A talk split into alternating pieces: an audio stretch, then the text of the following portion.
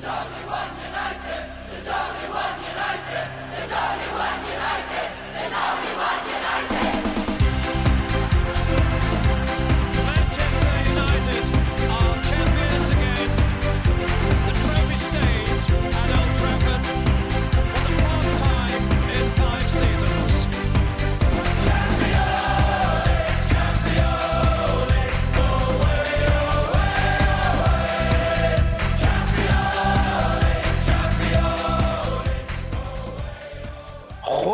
سلام رفقا. سلام میدم بهتون. بدون مهدی و فقط با علی. بعد از مدت ها علی چقدر طول کشید تا ما برگشتیم؟ فکر خیلی زیاد بود. بذار قبل از هر چیز منم یه سلام دوباره بدم خدمت همه شنوندگان عزیزمون. خیلی عجیب بود این وقفه. یعنی اتفاقات عجیب هم اتفاقات خیلی زیاد افتاد. هم برای خودمون که این پادکست به تاخیر افتاد و هم برای خود منچستر یونایتد یه برهه پر اتفاقی بود که نمی‌دونم واقعا چه جوری بگم. خیلی زیاد شد این وقفه. ببین می‌تونیم خیلی زیاد توجیه بیاریم براش حقیقتا. یعنی توجیه ها زیاده. بازی ها فشرده بود کار زیاد بود. ولی خب در کل میشه بگیم یه بی برنامگی اتفاق افتاد متاسفانه و نتونستیم ما اپیزودها رو به موقع ضبط و منتشر کنیم. پوزش میطلبیم از همه شما. چون برهه خیلی حساس و مهمی رو همین فصل از دست دادیم توی پوشش اخبار و وقایع. ولی از الان به بعد دوباره کنارتون هستیم و امیدواریم که بتونیم به خوبی به لیگ برتر و منچستر یونایتد بپردازیم با افراد جدید آیتم های جدید و کلا یک سناریوی جدید برای رادیو. و یه تیم جدید. یه تیم جدید. آقا اگه موافق باشی علی توی این اپیزود که یه نیمچه اپیزود حساب میشه یه ریویو کنیم و یک بررسی بکنیم از آخرین اپیزودی که ما منتشر کردیم که بازی با اورتون بود. بازیمون یک یک مساوی شد. تا امروزی که بازی برنتفوردمون لغو شده و اینو بررسی کنیم که اپیزود بعدی که میاد به زمان حال رسیده باشه. یعنی بتونیم در لحظه لیگ رو پوشش داده باشیم.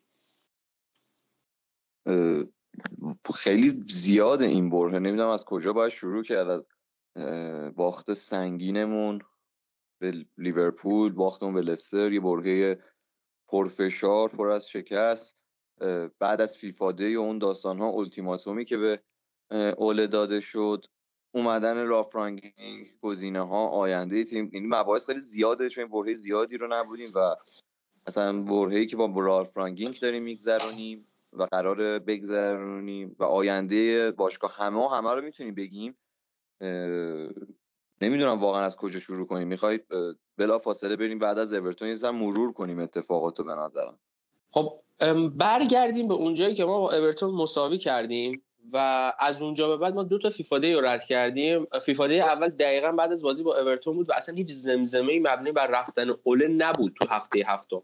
یه جورایی هم شاید اون موقع منطقی تر به نظر می رسید یعنی هنوز امیدی می‌شد به تیم داشت هرچند که اصلا توی بازی این امیده دیده نمی‌شد ولی حداقل شاید میشه گفت یه جور احترام یه جور نمی‌دونم فرصت مجدد به اوله می‌شد داد توی اون تایم. ولی بعد از اون که یعنی از FIFA Day برگشتیم با یک شکست عجیب و غریب سنگین جلو لستر شروع کردیم. چهار دو باختیم. لستری که همین الانش هم همچنان اوضاع خوبی تو جدول نداره. توی بازی عجیب و غریب. توی بازی اصلا توی بازی عجیب و غریب. دقیقاً. یعنی ما اصلا گل زدیم هنوز صحنه آهسته‌اش پخش می‌شد گل دوباره خوردیم از این و یه گل خوردیم؟ مثلا بازی عجیب و غریبی بود و ما هنوز نمی‌دونستیم تیم مشکل داره یا واقعا مثلا یه اتفاقی افتاده. یعنی مثلا اتفاق اون بازی هم بازی بود, بود که قشنگ هنوز یادم چهار تا گلش رو اشتباهات مگوایر خوردیم قشنگ. آره اشتباهات فردی خیلی شدیدی داشتیم چه تو یارگیری چه اشتباهات فردی. و البته اشتباهات تکرار پذیر که راجبش صحبت کرده بودیم به خصوص موقعی که تیم پرس می‌شد و مگوایری که خب اون پا به توپی لازم رو نداشت اون پخش توپی که ما تو دفاع نمی‌تونستیم انجام بدیم. ببین علی اگه یاد باشه ما تو اپیزود آخری که منتشر کردیم بازی با اورتون گلی که خوردیم مقصرش فرد بود. یعنی تو زیر پای فرد لو رفت وسط زمین که گل خوردیم و یکی یک شد. اونجا اشاره کردیم که این اشتباهات فردی وقتی فردی حساب میشه که مثلا یکی توی بازی باشه دو تا توی فصل باشه سه تا توی مثلا لیگ باشه. نه اینکه هر بازی اتفاق میفته وقتی هر بازی داره اتفاق میفته خب قاعدتا مشکل از یه جای دیگه است. و این سناریو برای مگوایر هم تو بازی بعدش که لستر بود اتفاق افتاد و بازی های بعدش و میگم ما توی اون برهه لستر، آتلانتا و لیورپول توی سه تا بازی جمعا 11 تا گل خوردیم که اصلا عجیب و غریب بود این آمار. یعنی فاجعه فاجعه. می‌دونی؟ اصلا یه چیزی بود که ما با هیچ مربی بعد از فرگوسن اینو تجربه نکرده بودیم و جالبه تو هم بازی گل می‌زدیم و هی میخوردیم. می‌زدیم و هی میخوردیم. و این نداشتن ساختار دفاعی تیم اوله توی این فصل و اصلا نداشتن تمرکز توی بازی نداشتن هیچ پلن خاصی هیچ فرمیشن و شاکله خاصی توی بازی منجر شد که ما همینجور ببازیم. یه باخت سنگین به لستر یه باخت سنگین به لیورپول. یه یه فرصت علی یه فرصت عجیب و غریب به اوله دادن که من هنوزم نفهمیدم این یعنی چی. یعنی جلو بازی با تاتنهام بهش گفتن این فرصت رو داری. حالا اون بازی رو هم برد موندگار شد. ولی واقعا توی یک بازی چجوری به یک مربی فرصت میدن؟ می‌دونی یه بی برنامگی خاصی باشگاه داشت. اولا ما باید بدونیم چرا تیم فصل گذشته ما که خوب پرس کرد تو دفاع انقدر نامنظم و آشفته نبود. با وجود تقویتش چه تو دفاع چه تو حمله به این وضع رسیدی نکته نخست. نکته دوم بی برنامگی عجیب باشگاه بود که انگار نمی‌دونست می‌خواد چی کار بکنه. یعنی اگر اوله بره چی کار باید بکنه؟ اگر اوله بمونه حتی باید چی کار بکنه؟ می‌دونی انگار باشگاه هم نمی‌دونست اصلا چی به چیه. و فکر می‌کنم دیگه به مرحله رسیدش که انگار واقعا دیگه دیدن اوله کار شانسی نداره. من فکر می‌کنم بعد از بازی لیورپول و پس از فیفا ما توی سراشیبی نه تنها فنی بهتر از نظر روحی هم به اون سراشیبی رسیدیم. یعنی تیم پاشید تیم شیرازش از هم پاشید دیگه و اینجور که ما حتی واتفورد رو هم نمی‌تونستیم کاری بکنیم. یعنی زورمون نمی‌رسید. انقدر تیم آشفته بود از نظر روانی و تمرکز. فکر می‌کنم دیگه اونجا به اون نتیجه رسیدن. یعنی باز فکر می‌کردن خب شاید این یه برهه‌ای باشه مثل فصل گذشته ای که اولگون شاید خب تو شروع فصل تجربه کرده و قرار درست بشه یا شاید درست بشه. اما حتی الانش هم که راف رانگینگ اومده ما خیلی مطمئن نیستیم که باشگاه می‌خواد چی کار بکنه و هدفش چیه. ببین علی خیلی زود رسیدی به رانینگ چون من خیلی صحبت داشتم. ولی دقیقا اشاره کردی. میگم آشفتگی آره. خود باشگاه رو می‌خواستم بگم. یا رانگینگ که بحثش مفصله با اصلا یه بحث دیگه ای رو آقا بیا همین الان. مثل قضیه سولشایر که 50 تا اسم داشت این قضیه رو یک بار برای همیشه تموم کنیم. رالف رانیک.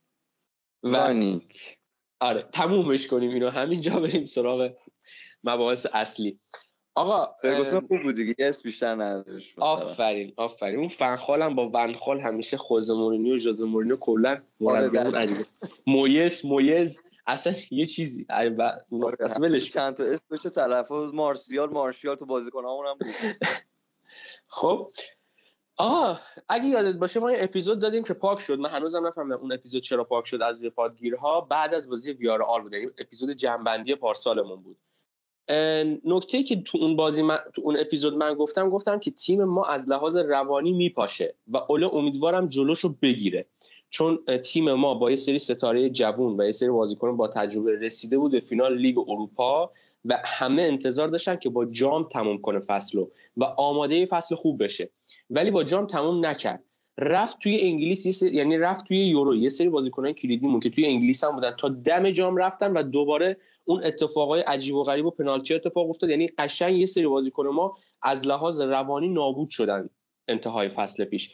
همون بازیکن ها بازیکن کلیدی ما بودن. مثل لوکشا مثل مگوایر مثل رشفورد که امسال اصلا فاجعه بودن همش. رشفورد که مست. حتی سانچو. آفرین. احسن. بازیکنایی که ما حساب ویژه روشون باز کرده بودیم. کنار دیر رسیدن یه سری ستاره ها باعث شد ما اصلا فصل خوب شروع نکنیم. یعنی علا رقم چیزی که انتظار داشتیم فصل رو خیلی خوب شروع نکنیم و این یکم برای ما داستان ساز شد. ولی خب همه می‌گفتیم درست میشه. یعنی امیدوار بودیم درست بشه. انگار باشگاه هم مثل ما امیدوار بود درست بشه. چی؟ ما فصل رو یادداشت خوب شروع کردیم. یعنی برد خیلی خوب مقتدرانه جلوی لیدز حتی جا تا جلوی نیوکاسل. نیوکاسل. حالا از یه جا فیزیکی هم حتی ما کم آوردیم. یعنی اون پرسی که پارسال می‌تونستیم و توانایی شده داشتیم این فصل نداشتیم.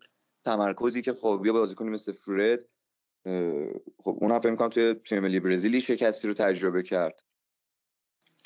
فینال. علی چیزی که وجود داشت ما انتظار داشتیم تیم رفته رفته بهتر بشه ولی تیم رفته رفته بدتر شد. یعنی هی هرچی اومدیم جلوتر زی...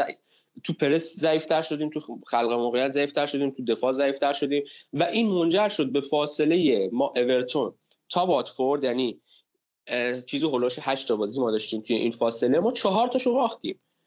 به لستر به لیورپول به سیتی به واتفورد دیگه اوجش واتفورد بود که ما 4 یک باختیم بهشون. و دو تا فقط برد داشتی و یک مساوی یک مساوی هفت تا بازی بود ببخشید. این پروسه نشون داد تیم ما اصلا بحثش دیگه تاکتیکی نیست. یعنی دیگه مثلا به واتفورد ما 4 1 نباید می‌باختیم. خب یعنی من هر چقدر بگم لیورپول از ما قوی تره سیتی از ما قوی تره آتلانتا تیم خوبی داره. اصلا برای هر تیمی بخوام توجیه بیارم لستر خط حملهش قویه. نمی‌تونم قانع بشم که چهار تا از تیم واتفورد بخوریم.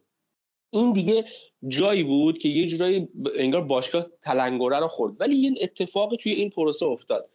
علی ما دو تا فیفا دی رد کردیم و توی این دو تا فیفا دی ما هیچ پلنی از باشگاه ندیدیم. یعنی خب خبر میومد که باشگاه حامی اول است ولی تو مکالمه ها من اینو بارها به خودت کنم گفتم. اینکه تو مربی تو اخراج نکنی حمایت حساب نمیشه. یعنی فشار رسانه روشه رخکن رو داره از دست میده ستاره ها دارن رو فشار میارن. آره یعنی تو فقط داری خودت تو کنار می‌کشی. نه برکنارش می‌کنی نه پشت مربی در میای خب اصلا این یعنی چی؟ یعنی خب رخکن کم کم از دست مربی در میره بازیکن های چ...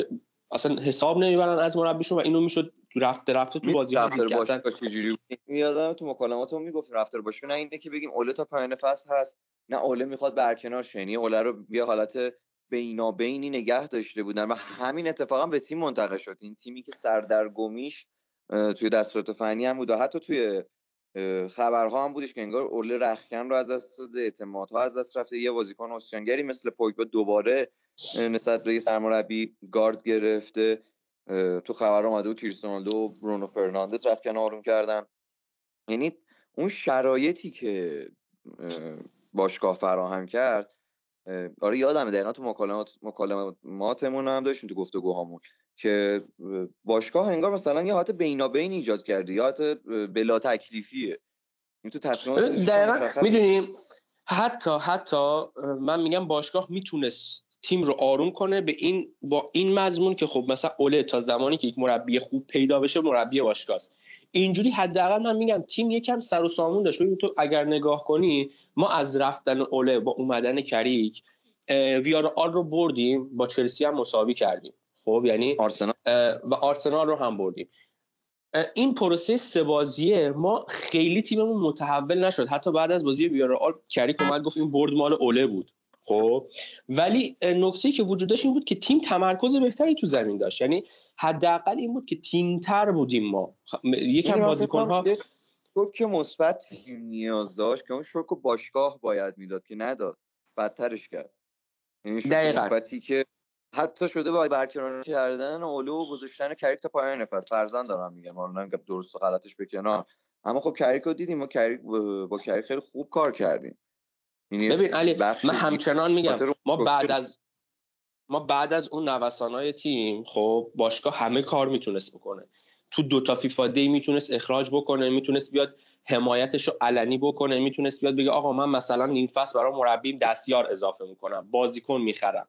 نمی‌دونم یه چیزی که نشون بده واقعا داره حمایت می‌کنه یا اینکه بیاد برکنار کنه و نفر بعدو بیاره. اینکه هیچ کاری نمی‌کرد قشنگ بازیکن هم همون شده بودن. هیچ کاری نمی‌کردن تو زمین. یعنی نه پاس می‌دادن نه گل می‌زدن گل هم می‌خورد اصلا تیم واقعا هیچ بود. خب با رفتن اوله و اومدن کری که انگار مثلا اخاب تازه بیدار شده بودن. خب حالا یکم حالت تیمتر داشتیم یکم بهتر شدیم در ظاهر.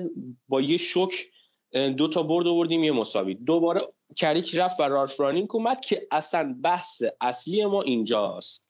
تازه نقطه شروع پادکستمون میشه یه جورایی که من با اصلا اومدن خود رانی که مشکل دارم با فلسفه اووردنش این خیلی بحث جنجالی میشه که حالا اصلا رانیکی که هست خودش حالا تا آخر فصل می‌دونیم تا آخر فصل و قرار ما به کجا برسیم با رانیک و بعد از رانیکی که قراره بیاد و اون چیزی که رانیک می‌خواد پیاده بکنه آیا اصلا ابزارش رو داره؟ و نکته دیگه این که آیا اصلا جواب و پاسخگو اصلا نیست سوالات زیادیه.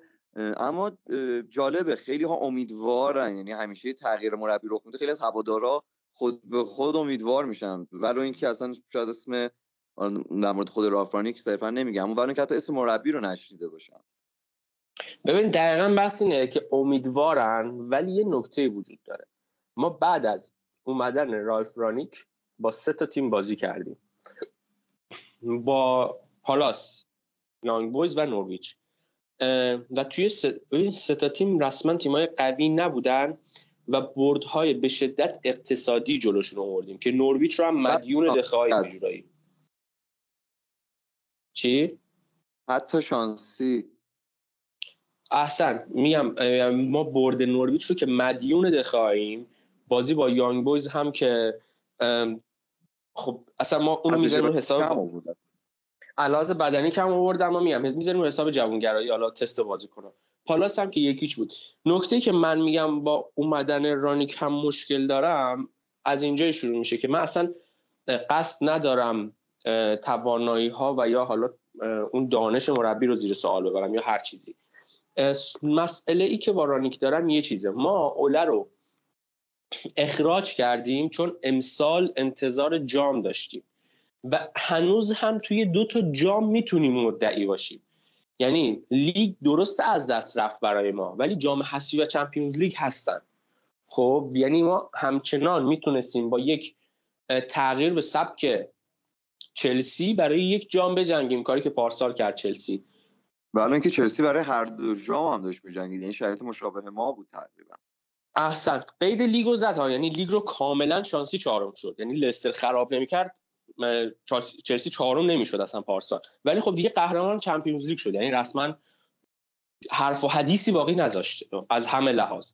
حالا نکته برای ما هم همین حالته. ما رفتیم یک مربی تئوریسین آلمانی رو آوردیم که خیلی خیلی اینجا انتخاب مربی شبیه انتخاب فنخال میمونه. مربی که در حال یعنی خب توی پنج لیگ مطرح اروپایی تیم نداشت توی فصل گذشته. از اون ور مربی که کاملا تئوریسین و پایه سازه یعنی سازنده است تا نتیجه گیرنده.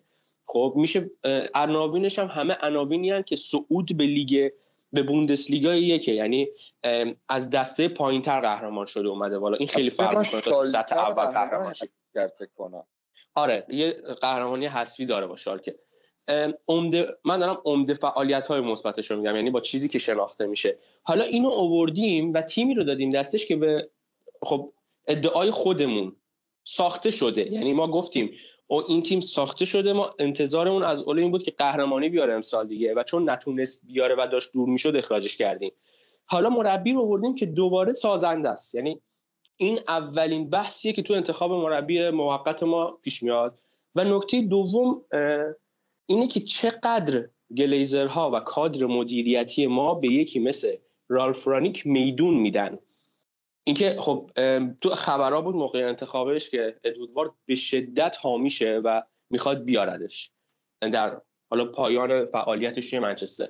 ولی بحث اینجاست که تیم مدیریتی باشگاه چقدر حاضر به همچین مربی یعنی که از بیس می‌سازه همه چیز باید زیر نظرش, نظرش باشه. یه چیزی تو مایه فرگوسنه یه چیزی تو مایه کنتست میدون میده و اجازه بهش میده مانور بده. ببین من یه در مورد یه اشاره داشتی به در مورد شباهت رانینگ به فنخال یاد بشه من یه مکالمه های دیگه که داشتی من گفتم چقدر این بردی که مثلا جلوی نورویچ داشتی. منو یاد بردهای مثلا زمان فنخال میانداخت. ببین یه چیز خیلی جالبی که وجود داره. خب فنخال هم یه حالت تورسی همانندی بود که یه تیم سازی بود. به همون قصد اومده بود. حالا معلوم به قصد تیم سازی نیومده رانینگ صرفا به عنوان مدیر ورزشی که حالا یه برهه موقت سرمربی اومده. از این جهت های وجود داره. فلسفه هاشون هم متفاوت. فلسفه فنخال رو پاس بود و مالکیت برخلاف رانی که رو پرسه و ضد حمله. این دو تا فلسفه متفاوته. اما شباهت اونجاست که علی اصلاح کنم. اصلاح کنم. روی پرسه و انتقال توپ سریع نه ضد حمله. این به نظرم آره، فرق می‌کنه این دوتا. آره انتقال توپ سریع و نخستین بازیکن هجومی و خلق موقعیت سریع بهتره بگیم. آره. دفاعی بازی نمی‌کنه که بگیم زده حمله می‌زنه. اما خب به هر رو جفت یعنی هم فنخوار که بیش از حد روی پاسی تأکیدی داشت. و از یه جا به بعد این تاکید شده بود افراد و زیاده روی و کارایی نداشت. آیا همچین چیزی متوجه خود رالفرانی هم خواهد شد که آیا انقدر رو پرس تمرکز بکنه که تیم کم بیاره یا اتفاقاتی بیفته کارایی نداشته باشه؟ ما الان یه همچین چیزی رو تا حدودی مثلا ممکنه به تو بازی کریستال پالاس مثلا تیم کم آورد. ما دقایق آخر تیممون کم میاره. و اتفاقا حالا با در مورد clean sheet ش صحبت میشه و خودش میگه نکته مثبتی. اما ما clean sheet هامون هم clean sheet های مثلا نسبتا شانسی بوده صادقانه بگیم. به خصوص بازی با نورویچ که حد به نظر مثلا حق ما برد نبود. ببین ببین علی من بازی پالاس رو کامل ندیدم. خب نیمه اولش رو خیلی دقیق دیدم که ما می‌تونستیم تو بازی خیلی بیشتر بزنیم. یعنی نیمه اول راحت دو سه تا می‌تونستیم بزنیم. ولی نه آره این شروع خیلی خوبی داشتیم. ولی از یه آره. بعد یاد بشه مثلا دقیقه 30 35 تیم دیگه آفرین همین خواستم بگم. تیم ما خوب شروع می‌کنه بازی رو ولی افت می‌کنه. و جوری هم نشون نداده که بگیم توی مثلا 20 دقیقه اول دو سه تا توپو گل می‌کنه و خیال ما راحت میشه تا آخر بازی که اگه تیم افت کرد بگیم می‌زنه مجدد.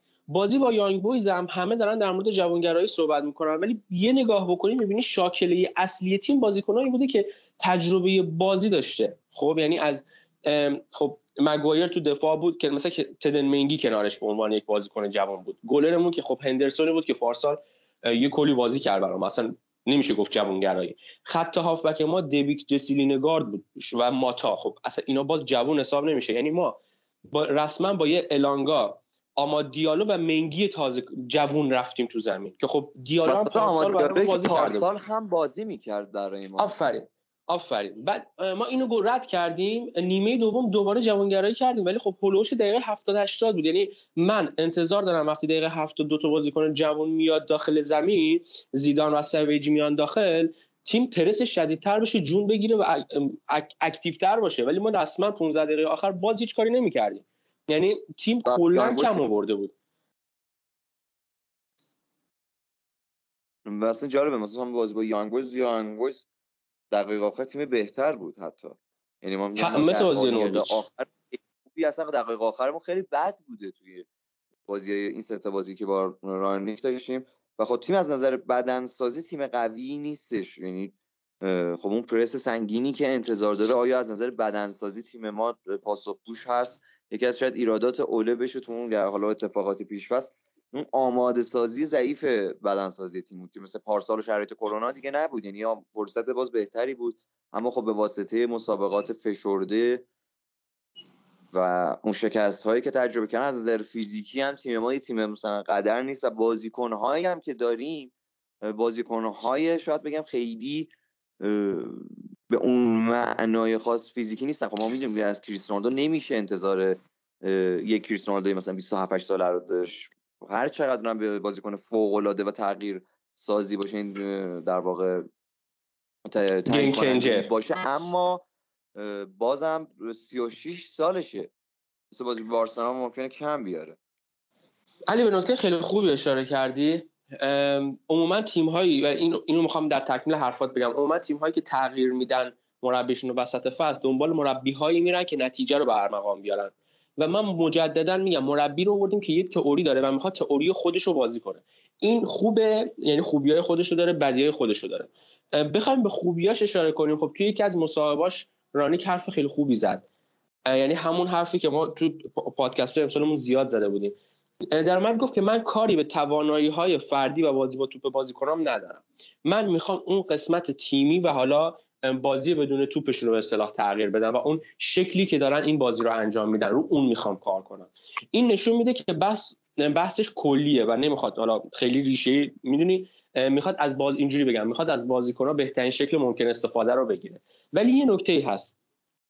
توی دو تا بازی داره با یعنی توی این دو تا بازی با دو, دو تا ویژگی خیلی بارز تو بازیش بوده اول چیزی که تو گفتی پرس. آیا تیم ما توی این برهه حالا شانس آوردیم بازی برنتفوردمون کنسل شد. توی این برهه که ما توی دسامبر باید هشت بازی می‌کردیم رسما سه روزی یه بازی داشتیم. اصلا توانایی این حجم از پرس رو داشت؟ یعنی می‌تونست همینجوری ادامه بده و به آخر ماه برسه؟ تازه به آخر ماه که می‌رسید Boxing Day بود. یعنی خودش یه پروسه شدیدتر داشت. و اصلا تصمیم درستی بود که با این حجم پرس شروع به بازی کردن بکنه تیم ما با این فلسفه.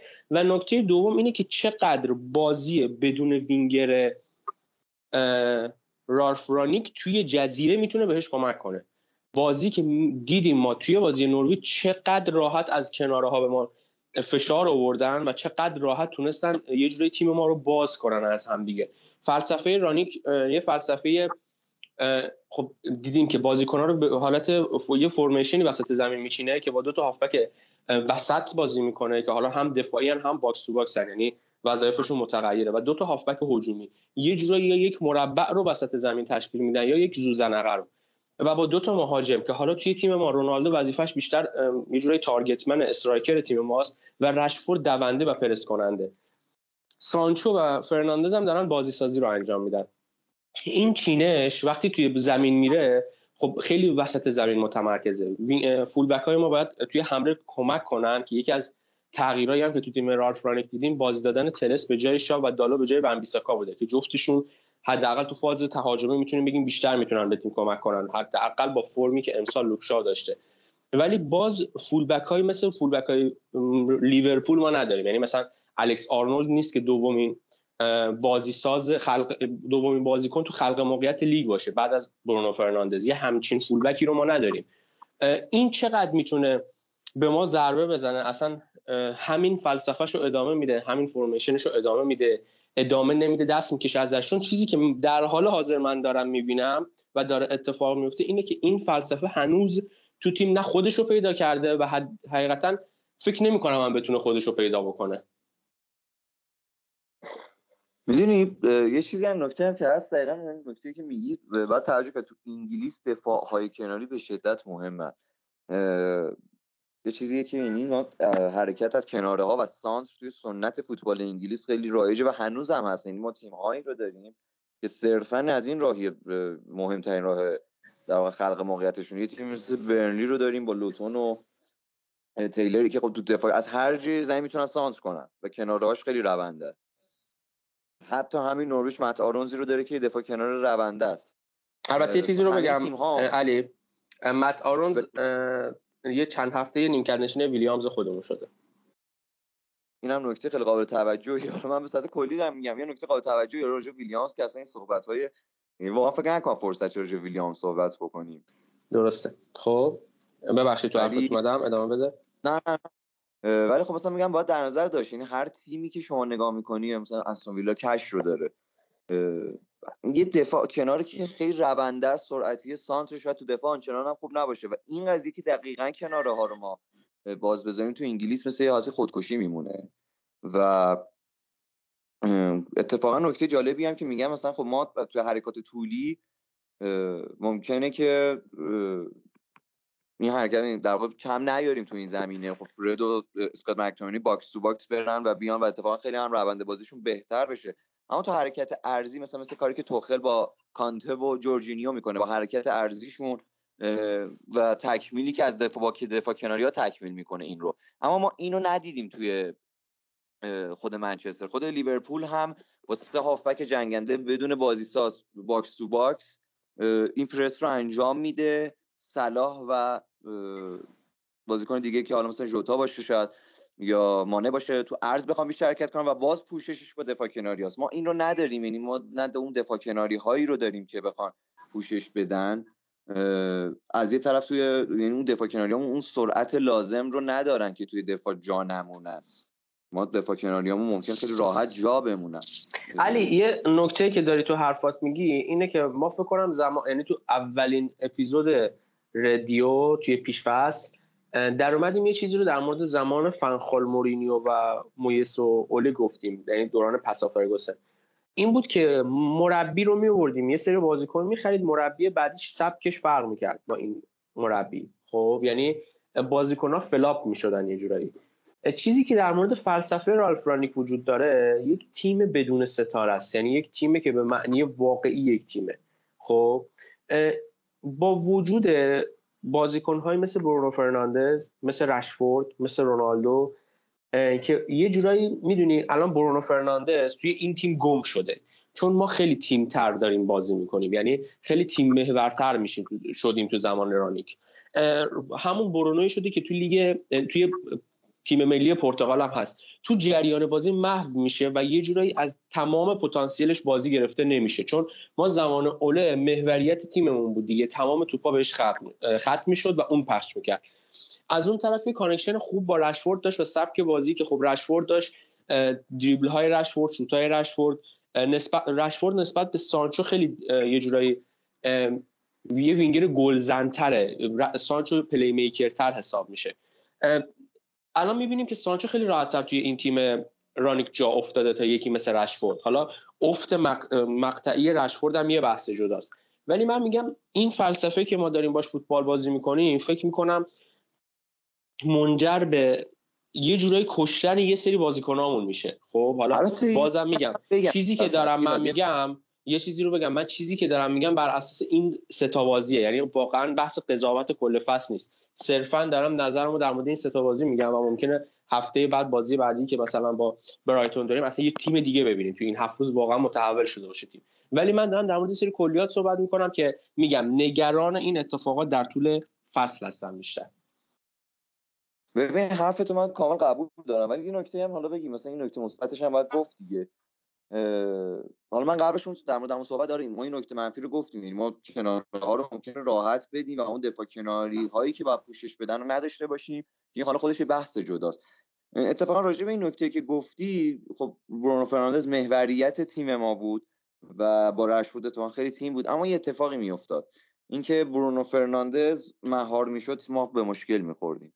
یا برونو فرناندز سمت چپ با رشفورد می‌تونست کار بکنه سمت راست روندگی رو نداشتیم. حتی امسال هم ایجاد نشد و باز تمرکز حمله های ما سمت چپ بود و قابل پیش بینی تر بودیم.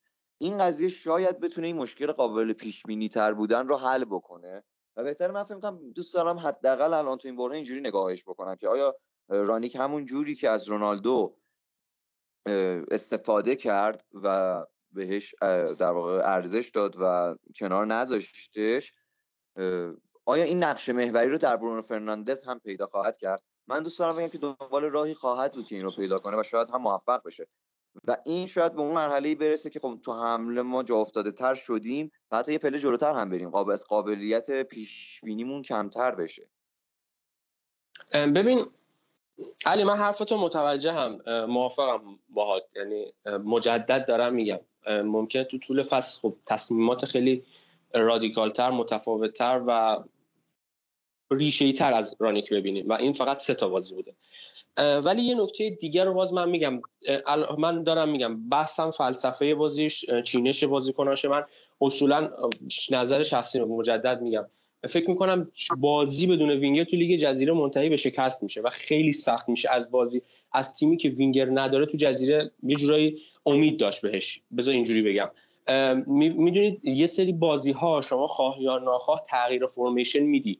سه 5 دو بازی می‌کنی نمی‌دونم 4 4 دو لوزی بازی می‌کنه خیلی سبکای مختلف بر اساس بازی انتخاب میشه. ولی توی عمده بازی ها و بازی جلوی تیم‌های پایین جدول یا وسط جدول که به شدت بلوک وسط بازی زمین رو میبندن. یعنی با دو تا هافبک دفاعی خیلی دونده و فیزیکی بازی می‌کنن. همون چیزی که نورویش داشت. یعنی بعد بازی خود رانیک هم گفت بازی به شدت فیزیکی بود.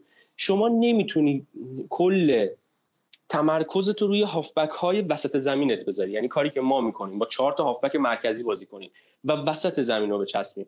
این نداشتن فولبک های خیلی خوب و در عوضش شاید ما وینگر های خیلی بهتری داشته باشیم که می‌تونیم ازشون بازی بگیریم. یه جورایی ممکنه دستمون رو ببنده توی هجوم ولی یه چیزی رو یادمون نره. بارزترین ویژگی که رالف رانیک داره قدرت مدیریتشه و اصلا به منیجر بودنش معروفه. که من فکر می‌کنم فکر می‌کنم علارم تمام صحبت هایی که شد منیجر بودنش می‌تونه بهش کمک کنه و این فصل رو با موفقیت جلو ببره. می‌دونی منم به رافرانینگ اولا که باید توجه کرد پس از این وارد محیط مدیر ورزشی میشه یعنی فلسفه ای رو توی البته مشاور میشه بیشتر. آره و بعدش قرار یه مربی بیاد که یه سری سیاست های کلی که رانی که اول گذاشته رو پیش ببره. این یه بحث جداییه که اصلا میگم یه پادکست جداگونه میطلبه چه گزینه هایی بیان ما چه روندی رو باید طی کنیم. و و و و. اما خب خود رانیک تونسته یه جورایی شاید اسکات و فرد رو به یه نحو جدیدی یا بکنه با تو سبک پرسینگش و اون جنگندگی رو تو اونها دوباره زنده بکنه. این نکته که خب نباید فراموش کرد. در عین حال قطعا. یه جورایی میشه گفت بهترین بازیکنامون جز بهترین بازیکنامون بعد از رفتن اولم همین دو نفر بودن دیگه. اینا دقیقا تو اون حرکات طولی که خب این دوتا باید انجام بدن دقیقا تو تاکتیک رافرانیک میگنجه. و دقیقا این باعث شده که جنگنده تر بشن و فردی که یک جورایی پاشنه آشیل به قول مهدی چشم اسفندیار ما بود الان شده به نقطه قوت ما. اینو نباید فراموش کرد و خب دفاع کناری هایی که یعنی واقعا نمی‌دونم حالا راجع بهشون چی بگم چه دالو چه ون بیساکا چه تل ضعفایی داشتن و شاوی که به طرز عجیبی افت کرده. اما نکته که وجود داره اینه که من یه ترس بزرگترین ترسی که من از رانیک دارم خب در مورد مربیه های تئوریسین و نظریه پرداز. خب می‌دونیم از نظریه تا اجرا خیلی فاصله است. نظریه ممکنه رو کاغذ چیز جذابی بشه. مارچلو بیلسا شاید نظریه پرداز جالبی باشه. خیلی این اتفاق شاید براشون بیفته نظریه پرداز خوبی باشن. اما تو اجرا چطوره؟ آیا یک اصرار بیش از حدی روی اون نظریه نخواهد کرد؟ علی یه پرانتز تو حرفت باز کنم من. اجراش هم آره, آره. خیلی خوبی بوده ولی توی چه فوتبالی؟ ببین توی فوتبال آلمان شما وقتی یه فوتبال پرس بالا یعنی یک فوتبالی رو شروع می‌کنی که خیلی پرسینگ شدیدی داره. خب همین یعنی تمام جاها هم گفته شده دیگه. یه جورای فوتبال رالف رانیک الگو برداری شده از میلان آریگوساکیه و با اون pressing شروع می‌کنه اصلا. یعنی یه جورای فلسفهش از اون می‌گیره. این سبک بازی کجا اتفاق میفته توی فوتبال آلمان. خب می‌بینیم که یه جورای یورگن کلوپ هم همون فوتبال رو اجرا می‌کنه و همون پرس رو اجرا می‌کنه. ولی توی دورتموند تا زمانی که داره تو دورتموند این کار رو انجام میده از یه playmaker تو تیمش استفاده می‌کنه. یعنی یا مارکو رویس یا کاگاوا یا میختاریان یا البته نمی‌دونم میختاریان زمانی که بود یا نه. یا گوتزه یکی از اینا playmaker تیمشن یعنی پست هشت یا ده تیمشو دارن انجام میدن. همین یورگن کلوب وقتی میاد داخل انگلیس سعی می‌کنه از سه تا هافبک box استفاده بکنه و حالا یکیشون یه مقدار holder تره و وظایف پخش توپ رو هم داره مثل هندرسون یا گاهاً فابینیو. یعنی میاد یه بازیکن playmaker کم می‌کنه یه بازیکن دونده تر اضافه می‌کنه وینگراش رو وظیفه تمام کنندگی بهشون میده و از دفاع گوشاش به عنوان بازی ساز استفاده می‌کنه. خب این یعنی اینو فهمیده که نمی‌تونه با دوتا هافبک دفاعی یا حداقل بگیم با همون سبکی که توی آلمان پرس می‌کنه تو انگلیس پرس بکنه و جنگنده بازی کنه. این نکته که باید بهش دقت کرد. همین اتفاق در مورد توخل هم میفته که اون اتفاقی یعنی دوباره میاد توی اتفاق اون ابزارش شاید حالا تو چلسی پیدا کرد که در مورد توخل میفته والا همه اینا رو تحت تاثیر از رانیک می‌دونن. اما اینم باید در نظر گرفت تا الان تو برهه‌ای داریم در واقع سپری می‌کنیم فوتبال رو که فلسفه و نظریه فوتبال الان دیگه نه از ایتالیا نه از حتی خود انگلیس نه حتی آمریکای جنوبی بلکه از خود آلمان داره میاد. حتی اسپانیا همون دقیقاً. پویایی تفکرش رو دیگه از دست داده. آلمان که الان نگار محت تفکر فوتبال و خیلی جالبه. پیاده سازی این تفکر تو لیگ برتر انگلیس شکل می‌گیره. و اینو شاید می‌تونیم ما هم با دوباره به فال نیک بگیریم که آیا رانگنیک هم دنبال این هستش که چیزهای جدیدی رو امتحان بکنه؟ ببین اگه دقت کنی الان دو تا مربی آلمانی هم که توی لیگ دارن کار می‌کنن یورگن کلوپ و توخل شما نمی‌دونی نمی‌تونی تک ستاره تو تیمشون پیدا کنی. یعنی با اینکه در مورد محمد صلاح صحبت میشه ولی خب ما نمی‌تونیم نقش آرنولد رو حذف کنیم نقش فندایک رو حذف کنیم. یعنی بازیکن‌های کلیدی یا مثلا اون برهه‌ای که پارسال هندرسون مصدوم شد توی لیورپول دیدیم خب چقدر ضربه خورد خط هافبکشون. یعنی نمی‌تونی منکرت بقیه توانایی بقیه بازیکن‌ها و اون شاکله اصلی تیمشون بشی. خب حتی این اتفاق تو چلسی میفته یعنی شما نمی‌تونی تک بازیکنی رو پیدا کنی که محور تیمه. و کل تیم رو اون بسته شده. خیلی یک تیم یک دست و یک پارچه ای رو دارن. این شاید یه جورایی به تو تیم ما هم بیاد و اتفاق بیفته و خب بگیم این یعنی به تو این نکته مثبتی باشه که ما توی این چند سال می‌تونیم بهش برسیم و مجدد من میگم این صحبت ها خیلی گسترده تر از این حرف ها شاید توی همین برهه یک هفته که ما داریم تا بازی بعدی یه اپیزود دیگه بذاریم و مفصل تر سبک رانیکو بشکافیم. بیشتر از این نمی‌خوام الان بازش کنم ولی یک چاقوی دو لبست واسه ما. یعنی قشنگ یک مربی رو آوردیم که فلسفه محوره می‌تونه تیم ما رو متحول کنه برگردونه به اصل خودش و یه فلسفه براش دوباره بسازه. یه جورایی فلسفه ما رو اصلاح بکنه بیفتیم رو غلطک و می‌تونم نه دوباره همون پروسه لوپ باطلی که با فنخال و مورینیو و اوله گاهن داشتیم رو الان هم دوباره داشته باشیم. این قضاوت خیلی زود و سخت میلاد اما من از الان منتظر فوشایی هستم که می‌خورم ولی خب گفتم نه الان که یعنی همیشه کلا همین این لوپ باطل هم هوادارا هم مثلا شاید با تجربه کردیم دیگه. مثلا خب ایول فن خال اومد انقدر خوب کار کرده اینجا اونجا از یه جای بعد مثلا شک و تردید افتادیم و در نهایت باید بره. این اتفاق حتی در مورد اوله هم افتاده. خب از یه بعد خود ما هم خوب گفتیم دیگه اوله, اوله واقعا شانسی نداره. ولی اینکه همچنان محترمه برای ما و تنها مربی بود که خرابه از خودش به جا نذاشت مثل بقیه مربی‌ها که بخوایم از نوع یه چیزی رو دوباره بسازیم. درست. اما خب رانیک فکر می‌کنم که این تجربه ای که داره اینجا انجام میده اگر قاطی اینی اون پافشاری رو نظریه که میگم معمولا اون نظریه پردازا رو اون نظرشون انقدر پافشاری می‌کنن به تعصب ممکنه برسه. اگر اون رو نداشته باشه من فکر نمی‌کنم اتفاق خیلی بدی بیفته. ولی اینکه خب باید توجه داشت. رانیک یک مربی موقت خواهد بود.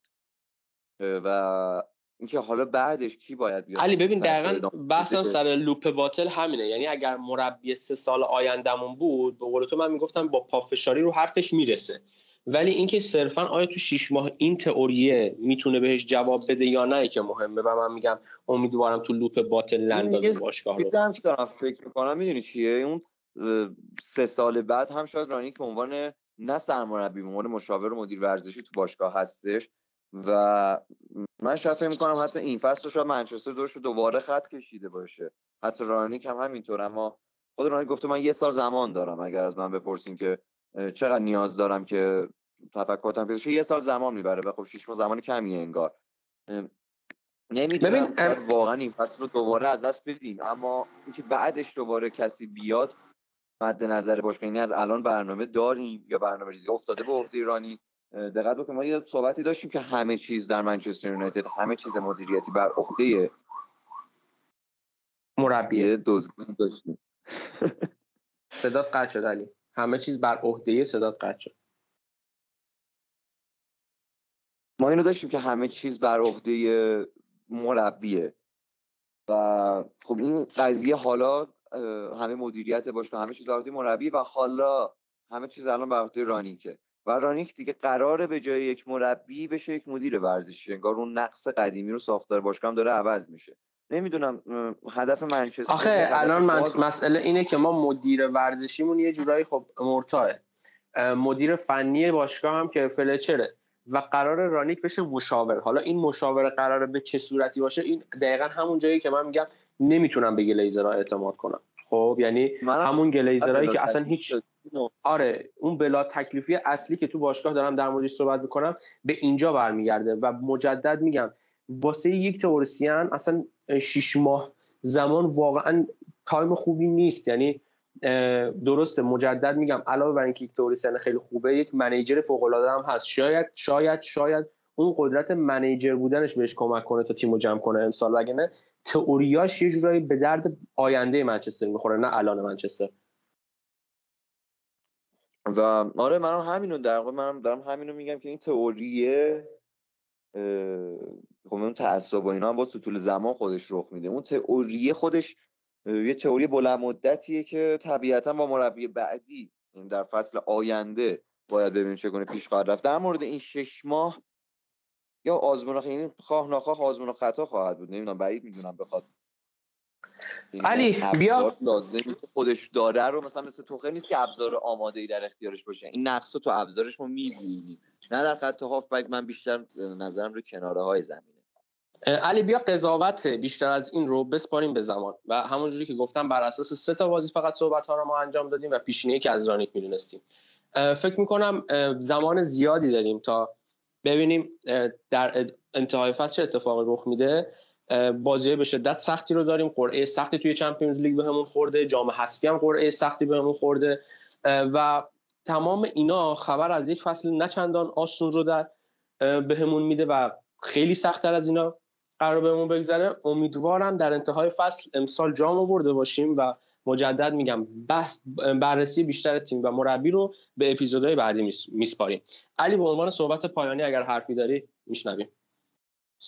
در آخر منم صحبت خاص دیگه ای ندارم دوستانم فقط اول اول بگم خیلی خوشحالم که دوباره این فرصت فراهم شد که یه گپی بزنیم و دوباره این پادکست ادامه پیدا کنه. امیدواریم که بهتر از قبل این ادامه شکل بگیره و همه دوباره راضی باشن. خیلی خوشحالم این فرصت فراهم شده دیگه تأخیری پیش نیاد و آرزو دارم که منچستر تیمی که طرف داشتن بهبود پیدا بکنه. اما صحبت مهمی که تو آخر دارم یه عرض ادب و احترامی به اولگونار سولشایر که با همه شاید به پایان تلخ رو باش داشتیم شاید یه دوره خوبی و داشتیم پسی بلندی های زیادی رو داشتیم اما به هر حال اولگونار سولشایر همچنان برای ما محترم همچنان اسطوره باشگاهه و در مجموع خیلی دوره خوبی رو من با منچستر به عنوان طرفدار با منچستر اولگونار سولشایر گذروندم ولو اینکه پایانش تلخ بود.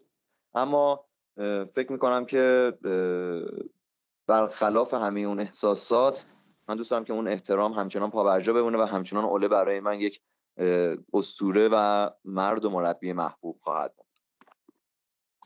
مرسی از علی و مرسی از صحبتات. بچه مجدد میگم این خیلی میان اپیزود بود یه جورایی. برنامه های قوی تر شکل جدید اپیزود ردیو و خب آیتم های جدید قطعا به برنامه اضافه میشه و سعی می‌کنیم خیلی زود برگردیم و آیتم های جدید رو رونمایی کنیم.